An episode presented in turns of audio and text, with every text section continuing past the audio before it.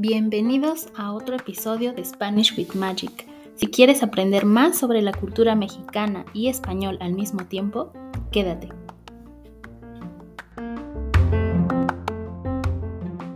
El día de hoy tenemos una invitada muy especial, es Meli de Charlemos in Spanish.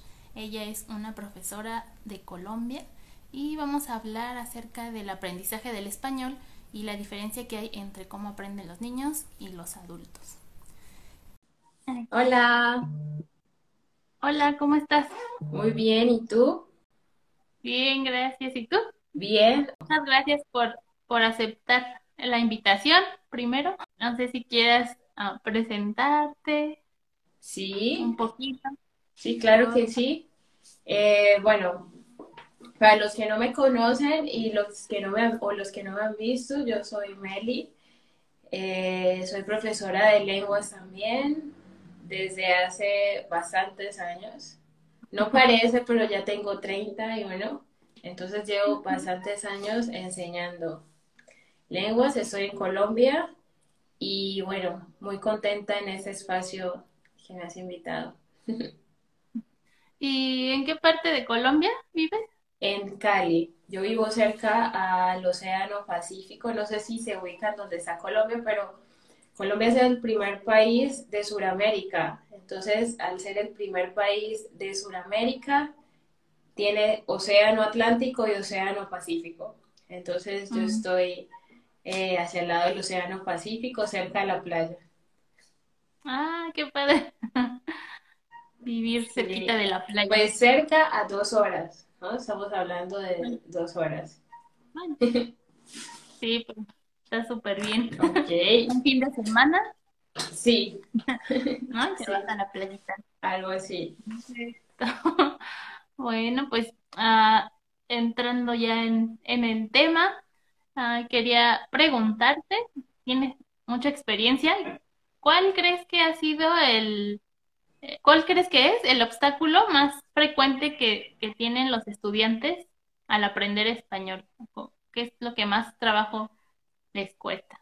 Pues hablando ya entre niños y adultos, hay unos mitos, mitos, yo les llamo mitos porque no pienso que sea así, que dicen que los niños aprenden más rápido que los adultos o con mayor facilidad que los adultos.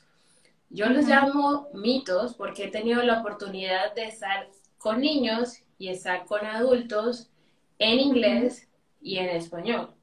Entonces, yo más bien hablo de ventajas, que hay ventajas de, eh, que tienes, hay ventajas cuando empiezas a, a- a estudiar un idioma o aprender un idioma cuando eres niño, y hay otras ventajas cuando eres adulto. Entonces, los niños tienen ventajas, los adultos también tienen ciertas ventajas que permiten que aprendan muy rápido. Entonces, por ejemplo, esas ventajas tienen que ver con el tipo de aprendizaje que tienen ellos y los niños aprenden de una forma eh, indi- como indirecta, ¿sí? Y los adultos de una forma más directa, ¿sí? Como más explícita, implícita. Los niños no se dan cuenta que están aprendiendo y al no darse cuenta que están aprendiendo solamente reciben ese input, ese, toda esa información, la replican, se divierten, juegan, pero no es algo que no, no son muy conscientes de ese aprendizaje y eso les permite ser receptores con, con, con mayor facilidad. Los adultos son más conscientes de lo que están aprendiendo, de toda esa información. Entonces, eso también es una ventaja porque hace que presten más atención, de que conecten ideas, ideas que tienen. Eso los niños lo hacen, pero de una forma que no es consciente. En cambio, cuando los adultos están aprendiendo, conectan esa información que están recibiendo con otra anterior. Ah, entonces esto también lo puedo aplicar aquí y allá. Y entonces, eso también es una ventaja que a veces no pasa tanto con los niños. Ajá, es cierto, y aparte nosotros pues tenemos la ventaja de comparar, ¿no? Nuestros conocimientos previos, nuestro idioma que ya sabemos, Ajá. para los niños es todo nuevo.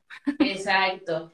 Y bueno, hablando eh, y con la pregunta que me hiciste de, de, eh, de cuál era de pronto algo que tendríamos que aprender uno de los otros es que los niños al, al aprender de esa forma implícita no tienen miedo a equivocarse, no tienen miedo a hablar, no la piensan tanto, hablan como les salga. Y a veces los adultos, por ser más conscientes de, eso, entonces sí pensamos antes de hablar. Como que de, sí nos da, sí, un poquito de pronto más de miedo de, de equivocarnos cuando no está mal, porque por algo estamos aprendiendo, pero entonces los niños están como tan jugando, están relajados, que no piensan, entonces hablan. Y si tienen que repetir, repiten y lo dicen una y otra vez. Entonces yo creo que eso es algo que sí es importante aprender de los niños, no tener miedo a equivocarse. Exacto. Eh, yo solo he dado una clase a, un, una niña, a mi sobrina. Le di clases de, de italiano y es súper complicado. Bueno, nunca había dado clases de, para niños y yo pensaba darla igual, ¿no? Que, no cualquiera. Y pues no, así se, se les acaba la atención muy rápido, o se aburre, o hay que estar casi entreteniendo, o saber qué actividades, ¿no? Hacer, porque un, un descuido ya se van para otro lado. Exacto. Exacto. Pero, aún así, este, con el tiempo, no, no fueron tantas, fueron como dos meses, eh, pero al final, o sea, sí entendía ya lo que le decía y sí, o sea, sí estaba aprendiendo y me respondía a veces así, aunque yo no le hubiera dicho tal cosa, ya lo sabía, o sea, sí me entendía y estaba bien padre eso, pero es mucho trabajo. Lo que tú dices es verdad. El tiempo de atención es mucho menos el de los adultos. Entonces, para el profesor implica un reto más grande enseñar a niños que enseñar a adultos, porque los adultos como tienen ese compromiso de aprender, quieren aprender, tienen esa motivación que aprovechan cada minuto de la clase, hacen preguntas, hablan, escriben ejemplos. Los niños no tienen esa motivación, la motivación por aprender no es igual. Entonces la atención, si es algo que no le gustó, que no es entretenido, no le da pena, porque no les da pena, bosteza, se pone la mano aquí, mira para otro lado. Entonces es un reto como para el profesor, un reto más grande, tener la una clase súper entretenida, que estén súper enganchados. Y en, en, mi caso, no sé si de pronto hay algún eh, profesor aquí, eh, algo que, que, que, hago mucho es cambiar de, de, para niños, cambiar la actividad muy rápido. No me quedo en la actividad eh, ah. varios minutos porque si no, se aburre. Cambiar de actividad, cambiar de actividad y hacer muchas actividades que impliquen moverse, mostrar, ah. hacer con los niños. Entonces creo que ese es un reto más grande para los profesores Preparar una clase en donde el niño todo el tiempo esté atento, prestando atención, motivado y hablando, porque no es jugar por jugar, es jugar pero aprendiendo. Entonces, es un reto grande y por eso me doy cuenta que algunos profes prefieren mejor, más bien adultos, por ese compromiso que hay con los adultos de aprender. Exacto. Y como dices, ¿no? Se la, bueno, juega, ¿no? Y para ellos es un juego y tienes que ver la forma tú de entrar en su mundo en vez de hacer que ellos se sienten y pienses que van a poner atención. Exacto. Sí, sí, sí, pasa mucho, pasa mucho. Eh, otra cosa que, que, comparo a la hora de, de ver el aprendizaje de niños y adultos es que los niños no te cuestionan ni analizan, ellos reciben la información. Entonces, por ejemplo, si estamos hablando de los números, 100, 200, 300, 400, 500. Ellos no te dicen, ¿por qué no es 500? Pero no tiene lógica. No. Ah, 500, ok, 500. Y empiezan a usar el 500 sin prestar atención si tiene lógica o no. Ah, en cambio, los adultos sí dirán, sí pasa, pasa como que, pero no tiene sentido, pero ¿por qué? Pero ¿por qué? Pero ¿por qué? Los niños no preguntan, pero ¿por qué? Lo reciben. Y si analizamos esto con nuestro aprendizaje de cómo aprendemos nosotros nuestra lengua, no analizamos, solo repetimos e imitamos lo que dicen nuestros papás y lo, todo lo que escuchamos, entonces tiene sentido ese, ese punto. Los niños no, no, te, no cuestionan, lo aceptan así. Ajá, como adultos luego a una palabrita que no checa y decide, pero ¿por qué este va antes y no después? Y ya con eso ya como que ya no te permite avanzar igual, ¿no? Como porque estás ahí como pensando, ¿y por qué? ¿Por qué? Exacto, yo creo que eso es algo que deberíamos aprender de los niños. Recibir el idioma, yo les digo, acepten el idioma así como aceptenlo, porque así es, ¿no? No lo analicemos tanto, empecemos más bien a usarlo. Ok, es 500, bueno, 500. Algo también que veo que pasa es que los niños, al no tener esa, ese conocimiento eh, previo de pronto de, sí lo tienen, pero no son tan conscientes de ello, si tú le enseñas, por ejemplo, una palabra pescado, ellos piensan en ese pescado, se lo imaginan. No lo traducen a, su lengua, sino que se lo ya se hacen como de esa de eso que se les está enseñando como una imagen, como no sé lo visualizan, ¿no? Lo visualizan, entonces eso lo he notado también. Entonces, eh, eso es algo más que podríamos aprender de... Ajá, como hacer estas asociaciones, ¿no? Yo, lo, acostumbro a hacer, pero con, bueno, sí, sí se parece, ¿no? La palabra a algo mío, o, alguna imagen o raíz, ¿no? De una parte de la palabra, ah, esto me recuerda a esto y así. Y de hecho hay como técnicas de memorización y así que tienen que ver con la asociación. Pero pues sí, los niños es, pues yo creo, súper gráfico y, y en su poca experiencia de vida con lo que lo puedan relacionar y con lo que tú les enseñas, ¿no? Con Exacto. Lo que les presentas. Relacionan muchísimo, de hecho, eh, ese, eh, eh, ese tipo de actividades me gusta hacerlos con niños y con adultos porque de hecho lo aprendí de tanto enseñar. Yo creo que no podría decir si me gusta más enseñar a niños o adultos porque creo que son dos experiencias diferentes y de las dos se aprenden que puedo llevar unas para un lado y otras para, para otro. Entonces, la asociación es, una de ellas que aprendí con los niños. Justo te iba a preguntar si hay actividades que puedas llevar, ¿no? De, los niños adultos o que también aprendan los adultos con algo de los niños.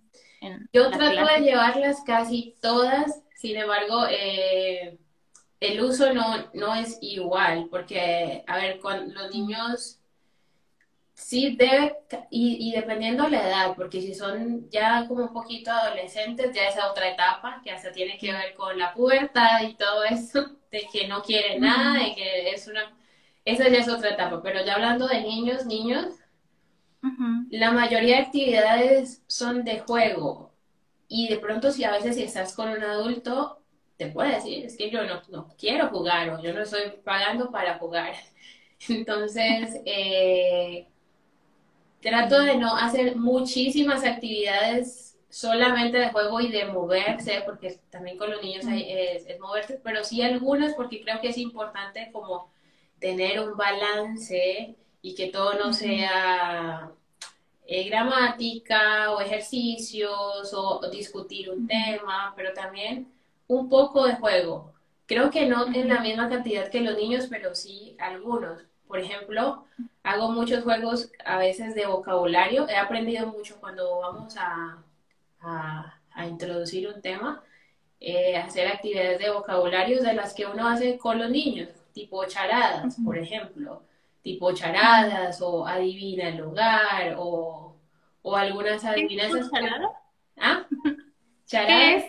Charadas es como, como adivinar, como, ah. por ejemplo, como eh, hay, una, hay una palabra en, la diapositiva y yo cierro los ojos, por ejemplo, entonces la persona tiene que eh, adivinar. Por ejemplo, es que no sé si hasta podría hacerla aquí, en ese, la persona tiene que adivinar.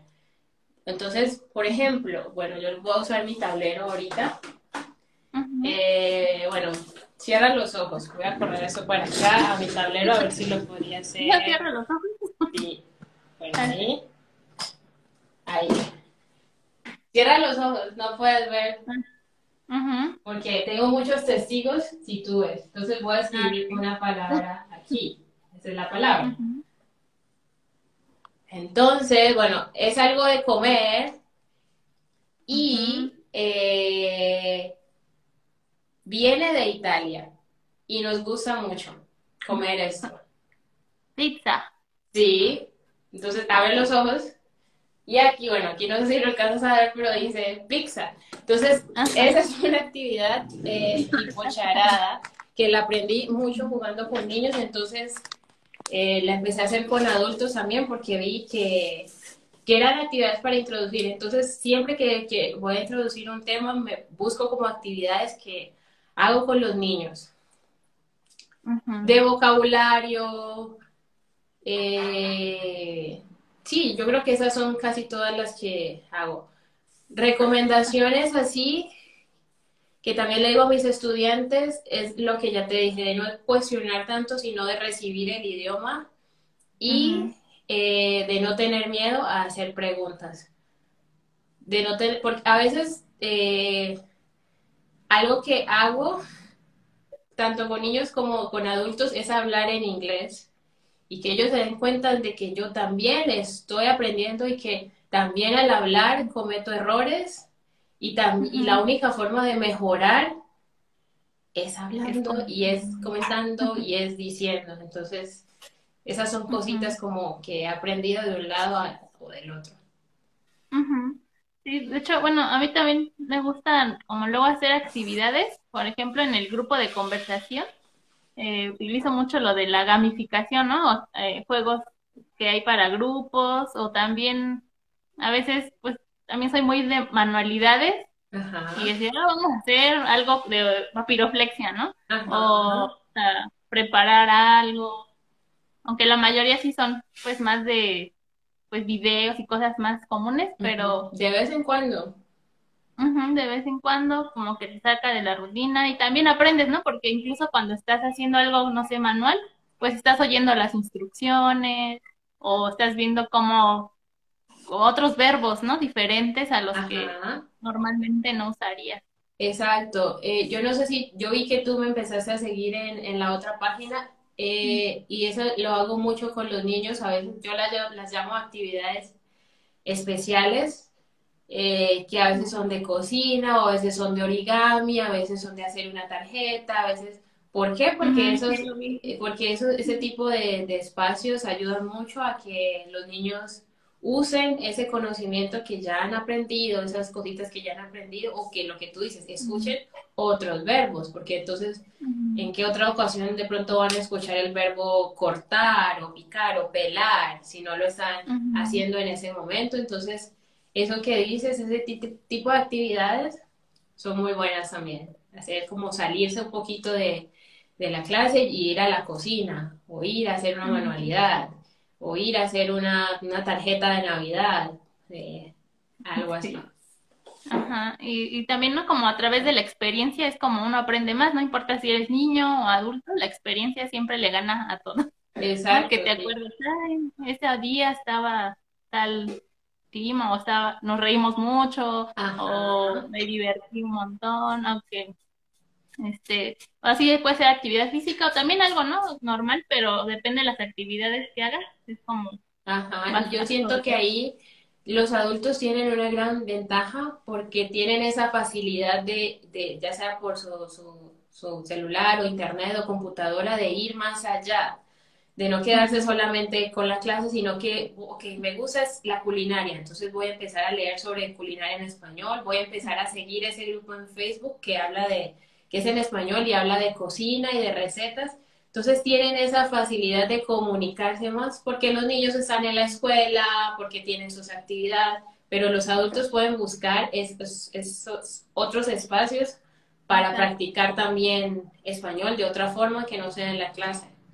Entonces esa es una Ah, ventaja grande que tienen los adultos. Sí, es, muy importante eso que dices porque no tenemos que quedarnos con estudiar del libro y que el tema tal y los nombres de la gramática. O sea, Ajá. tenemos como toda, pues, todas las posibilidades y también me gusta hacer eso, ¿no? Como si te gusta un tema, no sé, la cocina, si te gusta el eh, no sé, arte, el ciclismo, el arte.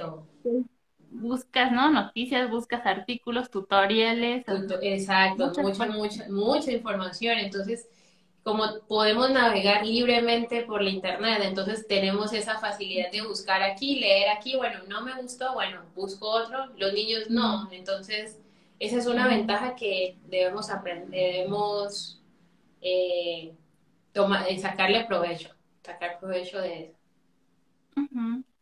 Sí, sí, justamente eh, tienes toda la razón. Y, y aparte, como no, este, pues sí, aparte, bueno, también eh, a mí se me fue la idea, pero, o sea, no quedarnos, ¿no? Con, con lo mismo de siempre y si no, algo no, no te gusta o te aburre, pues buscar en otro lado, no solo quedarnos con, Buscar con lo que crees que, que todo el mundo hace, ¿no? Sino hay algo para ti, tu forma de aprender puede ser diferente. Exacto, también buscar eso. Hay que descubrir eso porque no todos aprendemos. Hay personas que incluso han aprendido un idioma sin una tutoría, sin un profesor, sino que de forma autónoma. Entonces, hay muchas formas de aprender. Exacto. Y ya por último, nada más te quería preguntar, bueno, tengo curiosidad, ¿qué hacen los niños cuando se equivocan, no? Algo mencionaste que repiten, pero si se dan cuenta o, o qué hacen ellos. Normalmente ellos no se dan cuenta que se equivocan. Entonces, el que, el que se da cuenta, la que se da cuenta de pronto que pronunció mal o que cambió el orden de lo que tenía que decir es el profesor.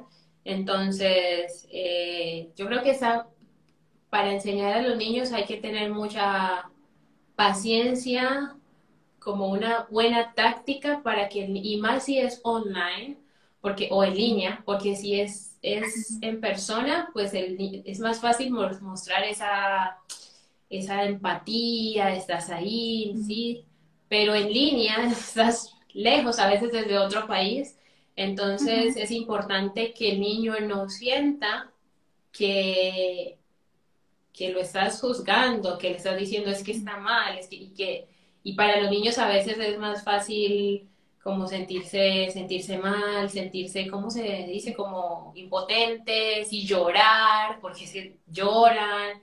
Entonces hay que cuidar mucho el- nuestro lenguaje en la forma que le decimos. Está súper bien lo que haces, pero todavía no se escucha del todo, eh, no sé, correcto. Entonces vamos a repetir aquí. Eh, toca, es, muy, es más del profesor que del niño. Está bien, pero entonces vamos a decirlo una vez más. Esa, a- así, re- recuerda como yo lo digo, es, es de mucho tacto, de mucho como lo dice el profesor. A veces han habido casos, o sea, ¿qué pasa? Porque lo que te digo, el compromiso. Enseñar a adultos es más fácil por el compromiso. El, el, el adulto no te va a decir, no quiero leer, no voy a leer. Un niño te puede decir, tú le puedes decir y, y se puede quedar callado, no te responde.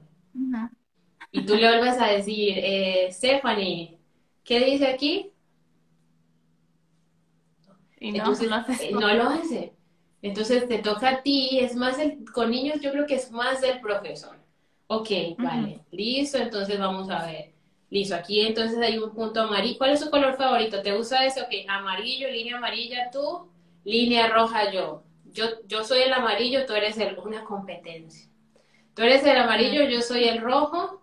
Ok, entonces yo empiezo y luego sigues tú. Eh, ¿cuál es tu nombre? y entonces ahí ya participa. Es, es, entonces yo creo que es más del profesor, el cuidar tu lenguaje, motivarlo, meterlo, porque con los niños es más complejo. Hablamos de que ellos no tienen esa motivación igual que los adultos. Y para mí eso es una ventaja grande. La motivación hace, no importa que seas adulto, puede hacer que aprendas más rápido un idioma que un niño. Los niños tienen muchas eh, ventajas, pero los adultos también. Lo importante es saber utilizar esas ventajas. Ah. Sí, sí, sí, tienes razón. Y, y bueno, de, los adultos al revés, ¿no? Bueno, a veces sí aprendemos, o si nos dedicamos, ¿no? Somos constantes, pues aprendemos más rápido. Y bueno, la motivación puede subir, bajar, venir, así. Y otra cosa es que cuando el miedo, ¿no? A equivocarnos, a cometer errores, a sentirnos juzgados, que a veces es irreal, o muchas veces, todas las veces es irreal, pero, pero está ahí, ¿no? Y eso es lo que nos detiene, que a veces no, no salen las palabras o que nos dé pena interactuar y los niños al revés, ¿no? Exacto, los niños no la, no, no la piensan, que a veces a veces antes de soltar la oración o, la respuesta, la armamos en nuestra cabeza, pero los niños, eso es algo que no lo hacen, la, lo dicen, lo dicen como, como apenas lo sientan, lo dicen, y, eso es algo que podemos aprender de ellos, no pensarla tanto, sino decirla y lo vamos mejorando a través de, de los días, con el paso de los días. Perfecto. Y bueno, nada más como resumen, siento que lo más importante es no preocuparnos, ¿no? Por los errores, lo que decíamos. También eh, para mantener la motivación, hacer las cosas que nos gustan, que, nos motiven a nosotros, no lo que diga alguien más, sino tú experimentar, explorar hasta encontrar lo que, lo que te gusta y, no va a ser siempre fijo, ¿no? Puedes como, ya te aburrió ahora esto, pues ahora por otra cosa. Exacto. Y también pues lo importante es no cuestionar el ah, no cuestionar de por qué aquí, por qué cambia aquí la gramática, por qué antes era así, por qué recibirla, aceptarla y usarla. Eso es lo que recíbela, acéptala, úsala. Úsala así, así es. Pues no se puede decir 500, ¿qué hacemos? No se puede, es 500, ya. Entonces, sí, y, Ajá, perdón, perdón. No, no, dale y, entender, ¿no? Que no puedes como traducir letra por letra porque incluso la estructura mental de esa lengua o la estructura es diferente, ¿no? Puede cambiar el orden, la idea o las asociaciones de, cómo arman la frase. Entonces, eh, si te enfocas en, querer traducirlo letra por letra o, así, pues te vas a tocar que Muy bien, sí. Yo creo que esos serían como los más representativos. Sí, abarcamos todo y estuvo muy padre. Muchas gracias, Meli. Muchas gracias a ti por la invitación. La verdad, este es el tercer live que hago en estos casi dos años. Casi no hago, pero gracias por la invitación. Siempre es bueno eh, como comparar, hablar sobre experiencias, compartir metodologías. Entonces, para eso estamos. Gracias por la invitación. Genial, muchas gracias. Gracias, Meli. Buen día.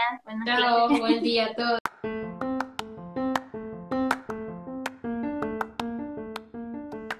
Hasta aquí el episodio de hoy. Gracias por escucharlo hasta el final. Y te recuerdo que puedes participar en los grupos de conversación de los domingos para que mejores tu español. Es completamente gratis por ahora y puedes mandarme un mensaje a mi Instagram, es spanishlang.lovers y con mucho gusto te comparto el link. También te invito a que me apoyes en Coffee y en Buy Me a Coffee para que puedas seguir produciendo y haciendo todo este contenido en Instagram, en redes sociales, el podcast.